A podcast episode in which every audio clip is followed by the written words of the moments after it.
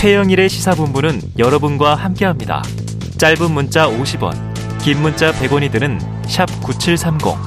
라디오 어플 콩과 유튜브는 무료로 참여하실 수 있습니다.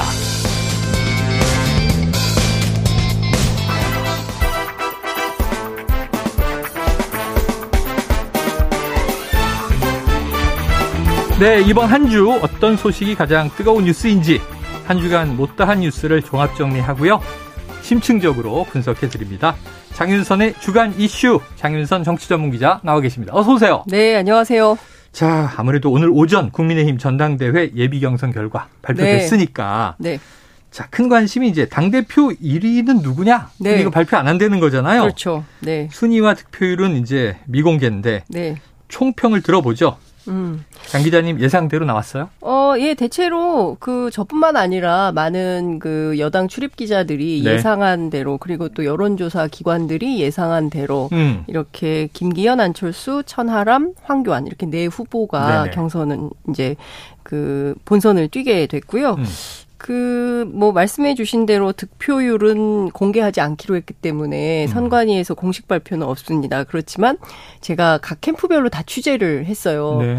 어, 최영일의 시사본부니까. 아, 감사합니다. 오기 전에 다 전화를 돌렸습니다. 네, 예. 역시. 어, 돌렸는데 대체로 그 내가 1위 했다라는 말을 안 해요. 어. 네, 다 그런 말은 하지 않고 성관이가 공개하지 않기로 했기 때문에 우리도 모른다. 음. 그러나 이런 얘기를 하는 캠프가 있었습니다. 네. 다만 이번 주말 그리고 다음 주 초반 이제 소위 이제 기자들 표현으로 받글이라고 합니다. 무슨 네네네. 얘기냐 받은 글. 그렇죠, 그렇죠. 어디로부턴가 받은 글. 네.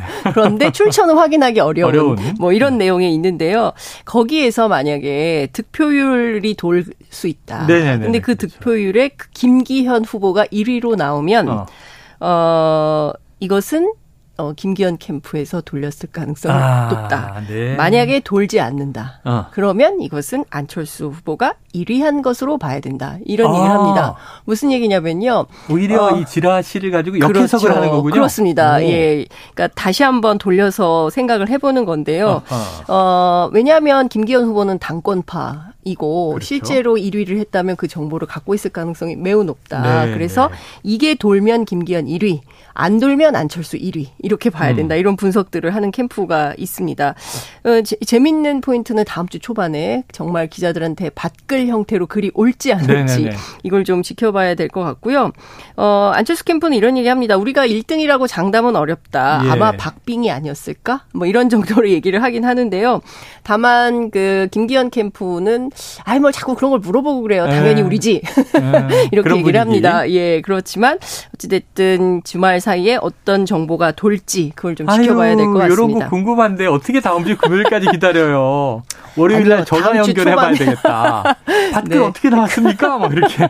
그러게요. 일부에 예. 한번. 아, 제 생각엔 다음 주 초반에 출연하는 네. 우리 기자님들께서 말씀을 해주지 않을까라는 예. 생각을 해봅니다. 자, 김기현 안철수 후보 뭐 어떻게 됐든 뭐 네. 격차가 어떻든 누가 1위든 어쨌든 이 1, 2위일 것으로 음. 묶어서 양강 구도로 예상했었고 네. 자, 천하람 후보도 많이들 예상하셨는데 음흠. 어쨌든 후발주자로 뛰어들어서 약진을 했고 황교안 후보 본경선에 올라왔고 네. 그런데 여론조사 결과들이 엎치락뒤치락 했잖아요. 맞습니다. 바로 네. 직전에. 맞아요. 예. 자, 이게 최종 결과 예측이 쉽진 않다 싶었는데 음. 어때요? 좀 변동이 클까요? 이게 어떻게 보십니까? 음, 제가 보기에는 예, 핵심 포인트는 15일부터 시작되는 TV 토론이 아, 닐까 싶습니다. 네네. 근데 주말 사이에 제가 전화를 돌려보니까 각 캠프마다 전부 상황회의를 하고 있었어요. 어. 그러니까 천하람 후보가 제일 먼저 스피치 자료를 냈고요. 어. 그러니까 이번에 컷오프 결정에 대한 본인의 입장을 발표를 네네네. 제일 먼저 했고 안철수 후보는 제가 전화했을 때 조만간 할 거예요. 좀만 기다려 주세요. 어. 뭐 이랬고요. 김기현 캠프는 아직 confirm이 안 났습니다. 네, 입장문은 드렸는데 뭐 검, 토가 끝나면 발표하겠습니다. 뭐 이렇게 하는데요. 캠프별로 나온 데도 있고 아직 안 나온 데도 네네. 있습니다. 어, 그런데 전반적으로 이제 종합을 좀 해보자면 TV 토론에 포커스를 맞춰서 준비를 상당히 세게 할 걸로 보인다. 네네. 네. 물론 김기현 캠프는 이미 당 대표는 정해져 있습니다. 그렇기 어. 때문에 TV 토론 중요하지 않아요. 아, 정말요? 어, 그 다음에 뭐 정견 발표 중요하지 않습니다. 뭐 어. 뭐 이제 이렇게 상당한 자신감. 을 표명하고 있습니다. 어, 안철수 캠프 같은 경우에는 어찌됐든 뭐 앞으로 선의 경쟁을 좀 했으면 좋겠고 그리고 당의 신뢰가 커지는 방향으로 이번 전당대회가 기능했으면 네. 좋겠다. 무엇보다 변화를 위한 역동성이 좀 느껴지는 그런 전당대회가 됐으면 좋겠다. 네네. 뭐 이런 얘기를 하는데요. 좀 밋밋하죠. 그런데 이제 천하람 캠프는 좀 재미가 있었습니다. 예. 지난 한 주 가장 힘들게 한 주를 보낸 것 같다. 아하. 너무 힘들었다. 네. 왜냐하면 준비 기간이 너무 짧았고 그렇죠. 그리고 메시지 파워가 있어야 되기 때문에 상당히 고심들을 많이 했던 걸로 알고 있습니다. 음. 이제부터 우리는 진검승부가 시작된다고 봐달라. 뭐 이런 얘기를 합니다. 네네. 본인들이 몇 위가 될지는 모르 몇 위인지는 모르겠지만 5%로 됐는지 20%로 됐는지 음. 어 정작 확인할 수는 없지만 앞으로 무조건 우상향할 후보는 천하랍니다. 이런 주장을 네네. 좀 하고 있습니다. 어 과거에 이준석 후보 아 이준석 대표가 이제 당 대표 후보로 선출이 됐을 때 음. 그때 한 전통적인 그 국민의힘 보수 지지층이 한 40%가 이준석 후보를 지지했다고 해요. 음. 그런데 이제 그게 TV 토론 영향이 굉장히 컸 있다는 네네. 얘기를 하고 있습니다. 그렇기 때문에 앞으로도 TV 토론 왜냐하면 예전 같지 않고요. 예전에는 막 그 현장을 가서 볼 수 있었잖아요. 그렇죠. 차떼기 경선을 통해서 그 현장 장충체육관에 가지 않으면 후보의 네. 연설을 네. 들을 수 없었는데 네. 요새는 다 바뀌었습니다. 그래서 어 마늘밭에서도 어, 유튜브를 통해서 볼 수 있고요. 음. 그다음에 여기 여의도 증권가에 근무하는 당원들도 네. 유튜브를 통해서 볼 수 있습니다. 그렇기 때문에 지금부터 가장 중요한 포인트는 음 의제인 것 같습니다. 의제. 누가 어떤 의제를 선점하고 예. 무엇으로 우리 당의 혁신 혁신 경쟁을 할 건지를 TV 토론을 통해서 어떻게 비전을 보여주느냐 이거에 아직, 따라서 아직 그 얘기를 못 들었단 말이에요. 네, 전혀 나오지 않고 있고 우리는 윤심입니다. 제가 네네네. 정말 윤핵관입니다. 이런 얘기만 하다가 음. 지금은 또 윤핵관 어, 뭐 이런 거 금지어가 되지 않았습니까? 네. 그래서 경선이 상당히 혼탁해지고 있는데 어찌됐든 어, 정책 위주로 한번 해보겠다라는 게 안철수 캠프도 그렇고 천하람 캠프도 그렇습니다. 김기현 캠프는 아직 확인되지 않고 있는데요. 음. 아마도 두 후보가 이렇게 끌고 나간다고 한다면 거기에 발맞춰서 본인들의 정책도 얘기하지 네. 않을 수가 없다. 근데 저는 되게 재밌는 포인트를 뭘로 보냐면요. 예. 어, 그래서 바이든으로 들으셨습니까? 날리면으로 들으셨습니까? 이걸 꼭 물어본다는 거거든요. 누가? 천하람 후보가요. 그랬을 때 한 사람은 분명히 날리면이다. 이렇게 얘기를 할 거고 한 사람은 이렇게 들으면 날리면이고 저렇게 들으면 바이든이다. 아. 이렇게 얘기할 수 있기 때문에 그걸 가지고 당의 개혁 문제를 좀 얘기할 수 있지 않겠냐. 그래서 어 어찌 보면 되게 흥미진진하고 재밌고 유쾌하고 즐거운 그런 TV 토론 현장이 될 수도 있고 네. 또 어떤 후보에겐 굉장히 얼굴이 어 불쾌해지는 이런 경선이 될 수도 있겠다. 이런 전망도 해 봅니다. 아, TV 토론에서는요. 흥분하면 지는 거예요. 맞습니다. 얼굴 붉어지시면 안 되고 네. 차분한 게 이기는 거예요. 네. 근데 천하람 후보가 제일 젊기도 하고 음. 어찌 보면 이제 잃을 게 없는 후보니까 막 이 후보 저 후보 이제 칠 수 있잖아요. 네. 거기에 어떻게 또 대응을 네. 또 이제 중진 의원답게 또 노련하게 잘하는가 이런 것들 궁금해집니다. 그 의제를 먼저 던졌어요. 네. 오늘 아침 라디오 인터뷰에서 예. 빈곤 문제, 음. 그다음에 지역 소멸 문제. 지금 지역 같은 경우에는 인구가 네네네네. 너무 없어가지고 그뭐 중대선거구제로 할지 뭐 소선거구제로. 막 할지 얘기를 했지 않았습니까? 그랬을 때 제가 이제 지역위원회 저 지역에 어. 이제 여쭤봤더니 우리는요 사람이 없어서 투표할 사람이 없어요. 이제 이런 얘기를 합니다. 그래서 네. 지역 소멸 문제 심각하고 저출생 문제, 경제 위기 문제 이런 거 심각한데 네. 이걸 의제로 던졌어요. 일단 음. 오늘 아침에 그렇기 때문에 이걸 어떻게 핸들링을 할지 지켜봐야 될 것 같습니다. 그게 제일 중요한 문제죠. 그렇습니다. 인구 소멸 문제가 연결되면 저출생 고령화 문제니까 네. 모든 후보들이 다 그래도 심히 고민했던 문제가 아니겠는가. 맞습니다. 다만 어떤 해법들을 내, 는 것이 우선 투표권이 있는 당원들에게 좀또 네. 소구가 될지 맞습니다. 국민들이 듣기에 그럴 듯할지 네. 자 TV 토론의 향방 궁금해지고요. 자, 요 오시면 꼭 물어보려고 그랬어요. 네. 이게 시사 탐정이 필요한 이슈였어요. 음. 어제 김기현 후보와 나경원 전 의원이 다시 만났잖아요. 다시 만났습니다. 다시 만났는데 웃었습니다. 지난 7일에는 이 나경원 전 의원의 표정이 네. 아주 화제였어요. 모든 걸 다 말해주고 있었죠. 김기현 후보의 표정도 마찬가지였습니다. 네. 뭐 악순이 아니냐 애매하게 손을 잡고 그랬는데 네. 오 180도 달라져서 네. 나경원 전 의원의 표정이 확 밝아졌다 이런 얘기들을 많이 하던데 네. 어떤 변화가 있었던 겁니까? 제가 시사 탐정이 아니라 네. 그 뒷담화 전문 기자가 돼요. 아, 뭐 괜찮아요. 거의 그런 뭐 후일담 네. 전문 기자 막 이런 분위기가 좀 되는 것 같긴 한데. 뉴스만 안 예, 하시면 되는데 예, 그럴 분이 아니니까. 예. 그 어찌됐든 이제 음 지난번 사진과 메시지에 대해서 네. 여러 비판이 있었던 걸로 그랬죠, 알고 있습니다. 그랬죠. 어 저럴 표정이면 뭐 하러 나왔냐? 저게 연대에 도움이 되겠냐? 득표에 무슨 도움이 되겠냐? 왜 인상을 쓰고 나왔냐? 막 등등의 네. 얘기들이 있었는데요. 실제 당일날 무슨 일이 있었는지 취재를 해봤더니 어. 어. 어, 김기현 캠프에서는 바가지라는 표현을 씁니다. 바가지? 네, 무슨 얘기냐면요. 나경원 전 의원이 그동안 갖고 있었던 굉장히 코너에 몰리지 않았습니까? 그랬죠, 뭐 그랬죠. 반윤의 우두머리라든가 네, 뭐. 그다음에 뭐 초선 의원 49명이 나서서 네네네. 불출마를 종용하면서 그 성명을 예, 발표를 했죠. 그 다음에 아니 그 의견 얘기할 수 있잖아요. 네. 부위원장으로서 뭐 이런 방안이 있다. 이걸 뭐 음. 뭐 당장 하겠다는 게 아니라 어. 어 하나의 해결 모델로 헝가리식 모델이 있을 네네네. 수 있다. 우리도 한번 해볼 수 있다라는 의견을 얘기했는데 이걸 가지고 그냥 뭐 사표를 수리하면 될 것을 해임이라는 아. 절차를. 밟아서 일종의 공개 망신 이런 걸 음. 주지 않았습니까? 상당한 섭섭한 마음을 갖고 있었는데 이 섭섭한 마음을 다 토로하는 자리였다는 거예요. 아. 그래서 실제로 김기현 후보가 그 내용을 다 들었다는 거죠. 아 그럼 이 바가지 요금을 씌웠다 이게 아니고 바가지를 긁었다의 바가지입니까? 네. 바가지를 긁혔다. 그래서 이준석 대표가 그런 얘기 했잖아요. 네네. 마치 가정법원에서 나온 사람들 아, 표정 같았다. 그렇죠, 그렇죠. 막 이런 얘기를 했는데요. 네. 실제로 그런 얘기가 있었어요. 있었어요. 말씀드린 대로 초선 의원 연판장, 장재원 의원 반윤 우두머리 대통령과의 갈등 관계 나 엄청 불편해요. 어. 이런 데서 왜 당신이 중재자 역할을 하지 않았냐? 어. 김기현 후보, 당신 뭐 하고 있습니까? 이제 이런 것을 이럴 수가 있어요. 네, 뭐 어떻게 나한테 이럴 수가 있어요? 내가 네. 그동안 당을 위해서 얼마나 헌신했는데, 예. 막 이제 이런 등등의 얘기를 했다는 거고 그것에 대해서 어다 다 들어 주고 있었다는 예, 것이죠. 네, 그렇기 네. 때문에 나와서 표정이 상당히 어두웠다는 것이고요. 무엇보다 공천 문제. 음. 실제로 나경원 의원 지역구에 자객 공천을 할 것이다. 그 사람이 누구다. 뭐 이런 얘기까지 언론 보도가 나오지 않았습니까? 네. 그렇기 때문에 실제로 이 문제에 대해서 상당히 고, 뭐 진짜 어떻게 하겠다는 거야. 뭐 이제 이런 어 문제 제기가 있었는데 실제로 그 문제를 다 논의를 좀 하고 어제 자리에서는 네. 이제 그런 것들이 일정 정도 어, 해결이 된 그러니까 일종의 음. 김기현 후보에게 어떤 미션을 주는 자리였다면 7일 전에요.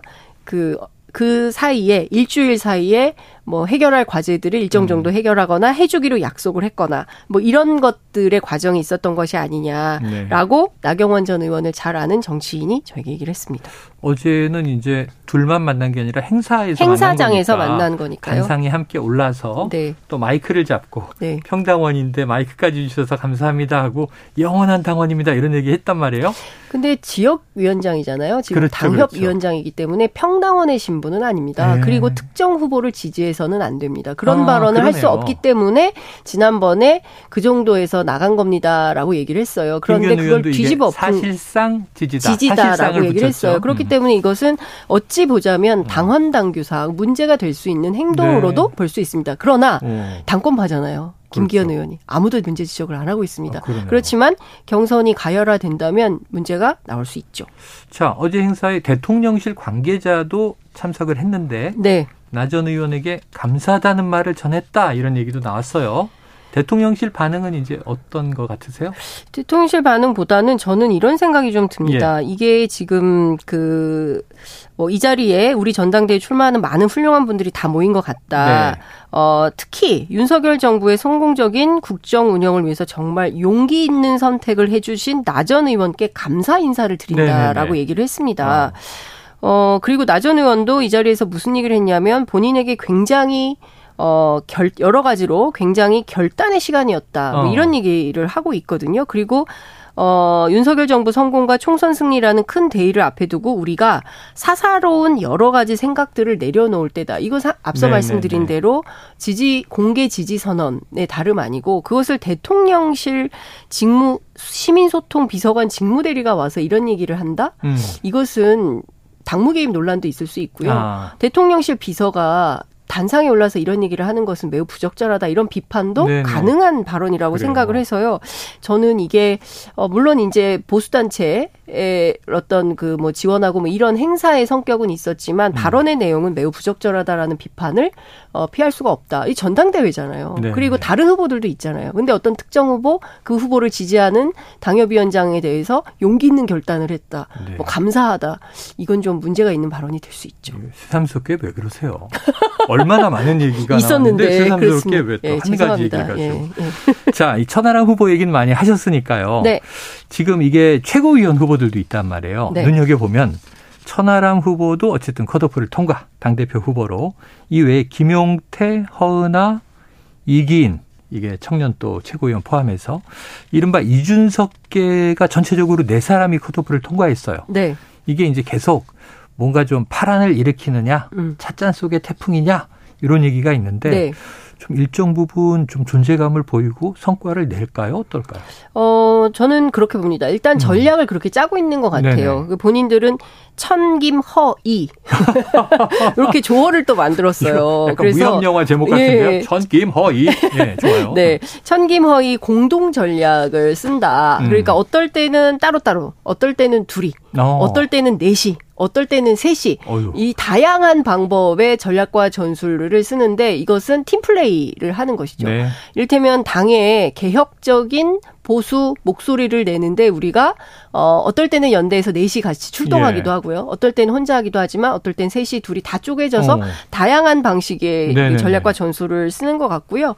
관련해서는 제가 이게 세대별로 젊은 음. 층이니까 세대별로 할 거냐라고 물었더니 꼭 그렇지만은 않다. 음. 그러면 과거에 이준석 대표가 서진 정책 이러면서 이제 호남, 광주 이런 거 굉장히 강조를 많이 했었는데 네네. 그런 방향으로 할 거냐? 그것도 아니다. 이번에는 음. 지역과 세대를 뛰어넘 넘어서 포괄적 차원의 의제를 설정하고 그 의제를 가지고 어, 밀어붙이는 그런 전략을 쓸 거다라고 얘기를 하는데요. 네. 어, 어쨌든 네 분이 하는 팀 플레이가 어떤 방식이 될지 지켜봐야 될 것 같습니다. 전략이다. 자, 이게 어제 좀 무리가 빚어진 사건이 있었죠. 네. 인터넷 매체 펜앤드 마이크인데 자 여론조사 중간 집계에서 중간 집계라는 게 아직 안 끝난 거잖아요. 그렇죠. 중간에 했죠. 하루 하고 중. 하루 남았는데 네. 김기현 후보가 1위를 차지했지만 과반 득표에는 미달한 것으로 알려지고 있다. 아, 전 요 표현만 듣고도 어 의도가 있는 것 같은데 의도가 있어 보이죠. 예, 당 관계자의 말을 인용해서 보도한 것이다. 유출 논란이에요. 네. 이거 어떻게 되는 겁니까? 내막이 좀 어떤 거예요? 어, 제, 제가 관련해서 취재를 좀 해보니까요. 네. 어, 요 내용을 안철수 캠프는 물러설 뜻이 없는 것 같습니다. 아. 예, 그러니까 계속 문제 지적을 하겠다는 것 같아요. 그래서 오늘도 관련해서 또 회의를 할 거다 이런 얘기를 지금 했는데요. 기자회견 시간이 됐네요. 어, 그런가요? 그, 요 예. 얘기도 혹시 할지. 할 수 있을 네네네. 것 같은데요. 어, 어, 어제 온 선관위의 공문이 매우 미흡하더라. 네네. 그런 얘기를 합니다. 어떤 내용이었습니까? 이렇게 물었더니요. 공문의 요지가 첫 번째 여론조사 기관에 확인을 해봤더니 유출은 아니라고 하더라. 아니다. 어, 그리고 두 번째 그러면 그 펜앤마이크에 네. 어 누구냐 이 얘기를 한 당 관계자가 누구냐 그거를 알려달라라고 했더니 음. 안 알려준다. 정보원을 밝힐 수 없다 그랬겠죠. 없다. 아니 취재원 보호는 너무 당연한. 거니까 이걸 언론사에 대고 물어보고 누군지 네. 밝혀라라고 하는 것 자체가 사실은 넌센스다. 넌센스죠. 상식에 맞지 않는 네. 행위를 한 겁니다. 그래서 선관위가 누군지 안 알려줄 거면 기사를 내려라. 음. 이렇게 요구를 했는데 안 내린다. 요런 정도로 왔다는 거예요. 네네. 아니 당 선관위에서 낸 공문의 내용이 이게 뭐냐 아. 이거 매우 미흡하고 불만족스럽다 그래서 본인들은 이 선관위 공문으로 끝낼 수 없고 고발 조치를 해라라고 어, 요구를 할 것이다 네. 아마 오늘 선관 오늘 기자회견 뭐 지금 하고 있으면 그런 그 내용도 할 것 같은데요. 있다. 어, 반드시 선관위가 이 언론사에 대해서 고발 조치를 해서 그 사람이 누군지 밝혀라. 음. 어, 이걸 밝히지 않는다면 공정 경선에 먹칠하는 행위가 되는 네네네. 거 아니냐라는 비판을 하고 있고요. 언론사의 오보인지 아니면 이 사람 이런 말을 정말 한 취재원이 있는 것인지 그것이 확인될 때까지는 강력하게 대응하겠다. 이런 입장을 밝히고 있습니다. 관련해서 오늘 선관위가 백브리핑을 했어요. 기자들한테. 네네. 기자들이 이 문제를 물어봤거든요. 음. 그랬더니 선관위는 또 뭐라고 얘기를 했냐면 한마디로 말해서 이것은 사실이 아닌 사실 무근이다 이런 얘기를 했고요. 네네네.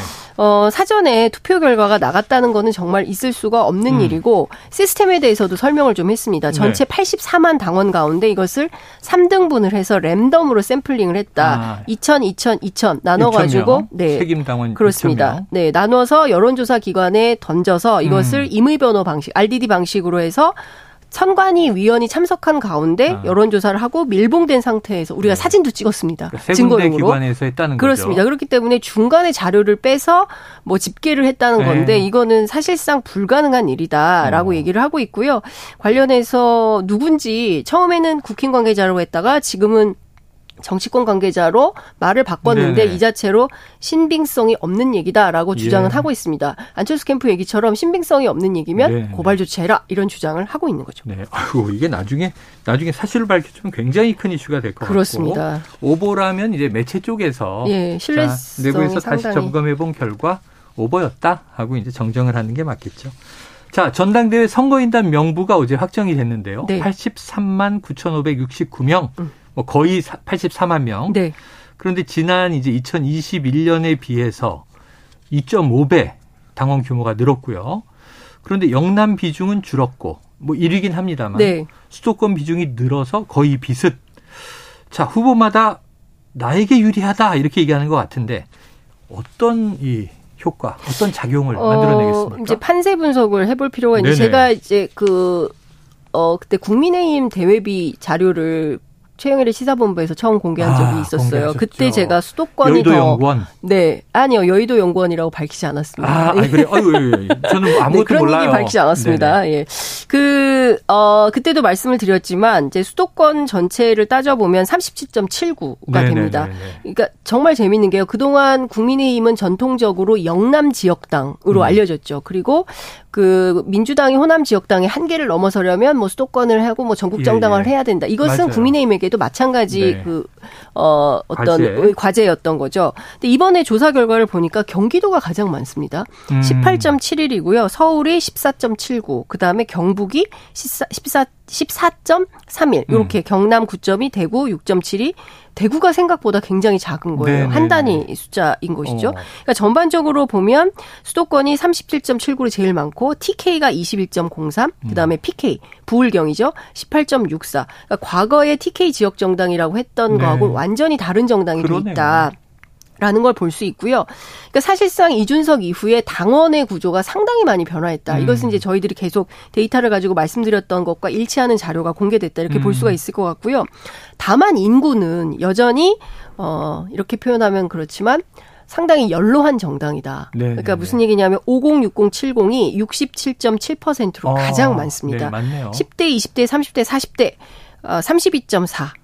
그러니까 젊은 정당으로 가기 위한 노력을 어떻게 할 거냐. 음. 이것도 굉장히 중요한 이번 전대의 네. 중요한 과제가 될 수 있다라는 그래요. 생각이 좀 듭니다. 그래서 그러면 지역 비중은 이렇고 세대 비중은 이런데 그러면 이 표심이 전대에 어떤 영향을 미칠 거냐. 그렇죠. 이게 중요한 그렇죠. 관전 포인트인 거잖아요. 네. 근데 어 지역별로 보면 과거랑 전혀 다르기 때문에 음. 수도권 표심이 상당히 큰 영향을 미칠 수 있다라는 네. 것이고요. 윤석열 정부 성공이 중요합니다. 이런 주장을 하지만 제가 취재를 해보니까 얼마나 예. 재밌는 현상이 벌어지고 있냐면요. 예. 지금 어 국민의힘 지도부 가운데 친윤을 주장하는 분들이 많이 있잖아요. 그렇죠. 이런 분들도 천하람 캠프에 콜이 온답니다. 아, 그래요? 우리 지역구도 와주세요. 아이고. 무슨 얘기냐면 변화가 벌써 시작이 되고 있는 거죠. 뭐가 중요하냐? 네. 총선에서 내가 당선될 확률이 어떤 게 더 많냐. 네네네. 네, 네. 여기에 포인트가 벌써 가 있는 겁니다. 당협위원장들이요. 예, 예. 그러니까 친윤인데 천하람 위원장한테 우리 동네 빨리 와주세요. 언제 오실 거예요? 일정 잡아주세요. 이런 얘기를 한다는 거죠. 아. 그래서 벌써 판세가 바뀌고 있구나라는 걸 절감할 수 있고요. 제가 보기에는 앞서 말씀드린 대로 TV 토론에서 누가 어떤 의제를 하고 그 제기를 하고 그거에 네. 따라서 여론의 향방이 어떻게 바뀌느냐에 따라서 구도가 상당히 출렁일 가능성이 있다. 네. 정말 손에 땀을 쥐게 하는 네. 국민의힘 전당대회가 될 것 같다. 이런 생각이 자, 좀 듭니다. 분포의 변화와 뭔가 변화의 바람 한번 네. 지켜보도록 하죠. 야, 시간 많지 않지만 이거 오늘 꼭 다뤄야 됩니다. 네.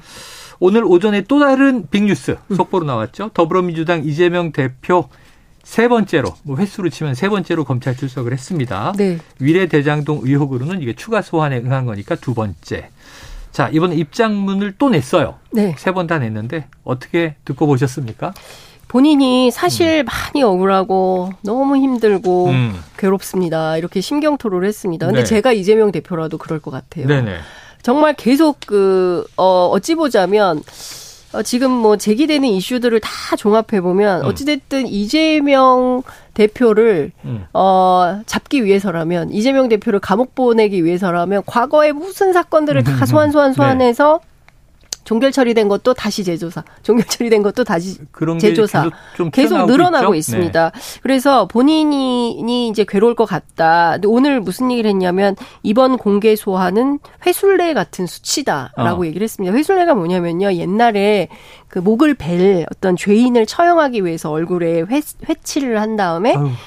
사람들 앞에서 이렇게 이렇게 내돌리던 그런 네, 거를 네, 네. 회술래라고 하는데요. 그런 거를 당하는 것 같은 어. 떤 모욕감을 느낀다라고 음. 심경 토로를 네 오늘 했습니다.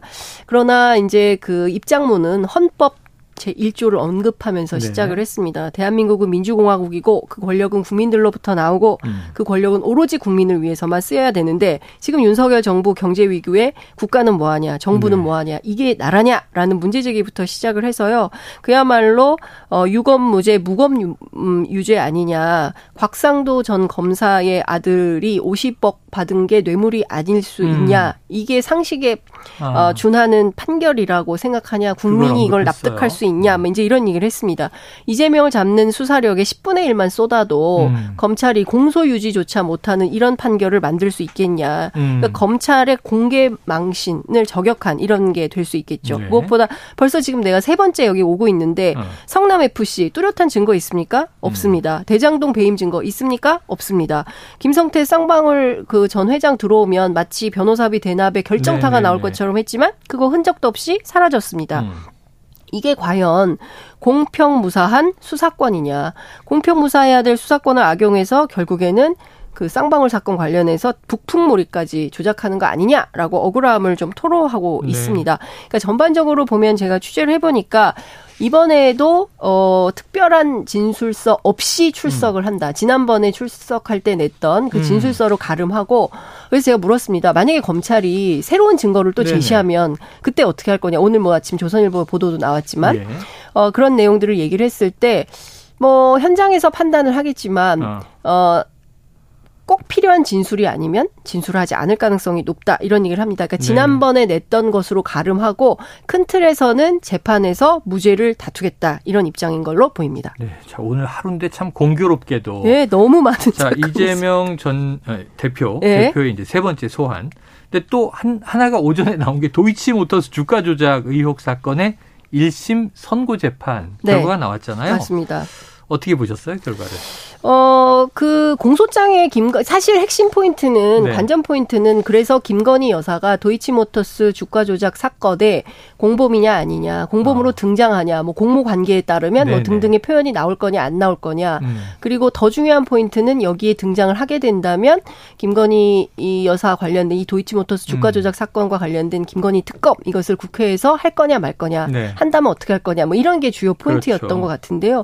우선 그 검찰 쪽 관련된 얘기를 좀 들어보면 공소장에 나오지 않았던 인물이 판결문에 나올 수가 없다. 그렇기 때문에 김건희 음. 여사가 등장하지 않는 것은 너무나 당연하다. 네네. 그리고 권오수 어, 회장 전 회장에 대한 그리고 그 공범들에 대한 어 판결 유죄 판결은 너무나 당연한 것이고 음. 다만 검찰이 구형한 거에 비해서는 굉장히 그 형이 적습니다. 네. 그래서 그 어, 적은 형량에 만족할 음. 건지 뭐 관련해서 이제 기자들이 물었습니다만 그에 대해서는 별다른 답변 없이 현장을 떠났습니다. 있어요. 네네. 어 그래서 어뭐그 권오수 재판은 그 재판대로 보겠지만 어찌됐든 설령 나오지 않았다고 해서 그러면 김건희 여사는 무죄냐 이렇게 볼 수 없는 거 아니냐. 음. 왜냐하면 검찰이 관련한 사건에 대해서 무혐의 처분을 하지 않았기 때문에 아직은. 그렇습니다. 그러니까 무혐의 처분을 하면 또 다른 국면이 펼쳐지지만 그 전까지는 이것은 살아있는 이슈이므로 정치권 안에서는 이 문제를 계속 제기할 수밖에 없는 것이고요. 결국에는 김건희 특검 요구는 거세질 수밖에 없다 이런 판단을 할 수 있을 것 같습니다. 자, 그런데 이번 재판에서 보니 보니까 저희가 일부에서도 잠깐 다뤘지만 공소시효 네. 문제가 나왔더라고요. 네. 검찰이 주가 조작 혐의가 있었던 시기 음. 2009년 12월부터 2012년 12월까지 네. 하나의 범죄로 통으로 기소를 한 건데 네. 재판부는 이것을 이제 여러 건으로 쪼개서 네.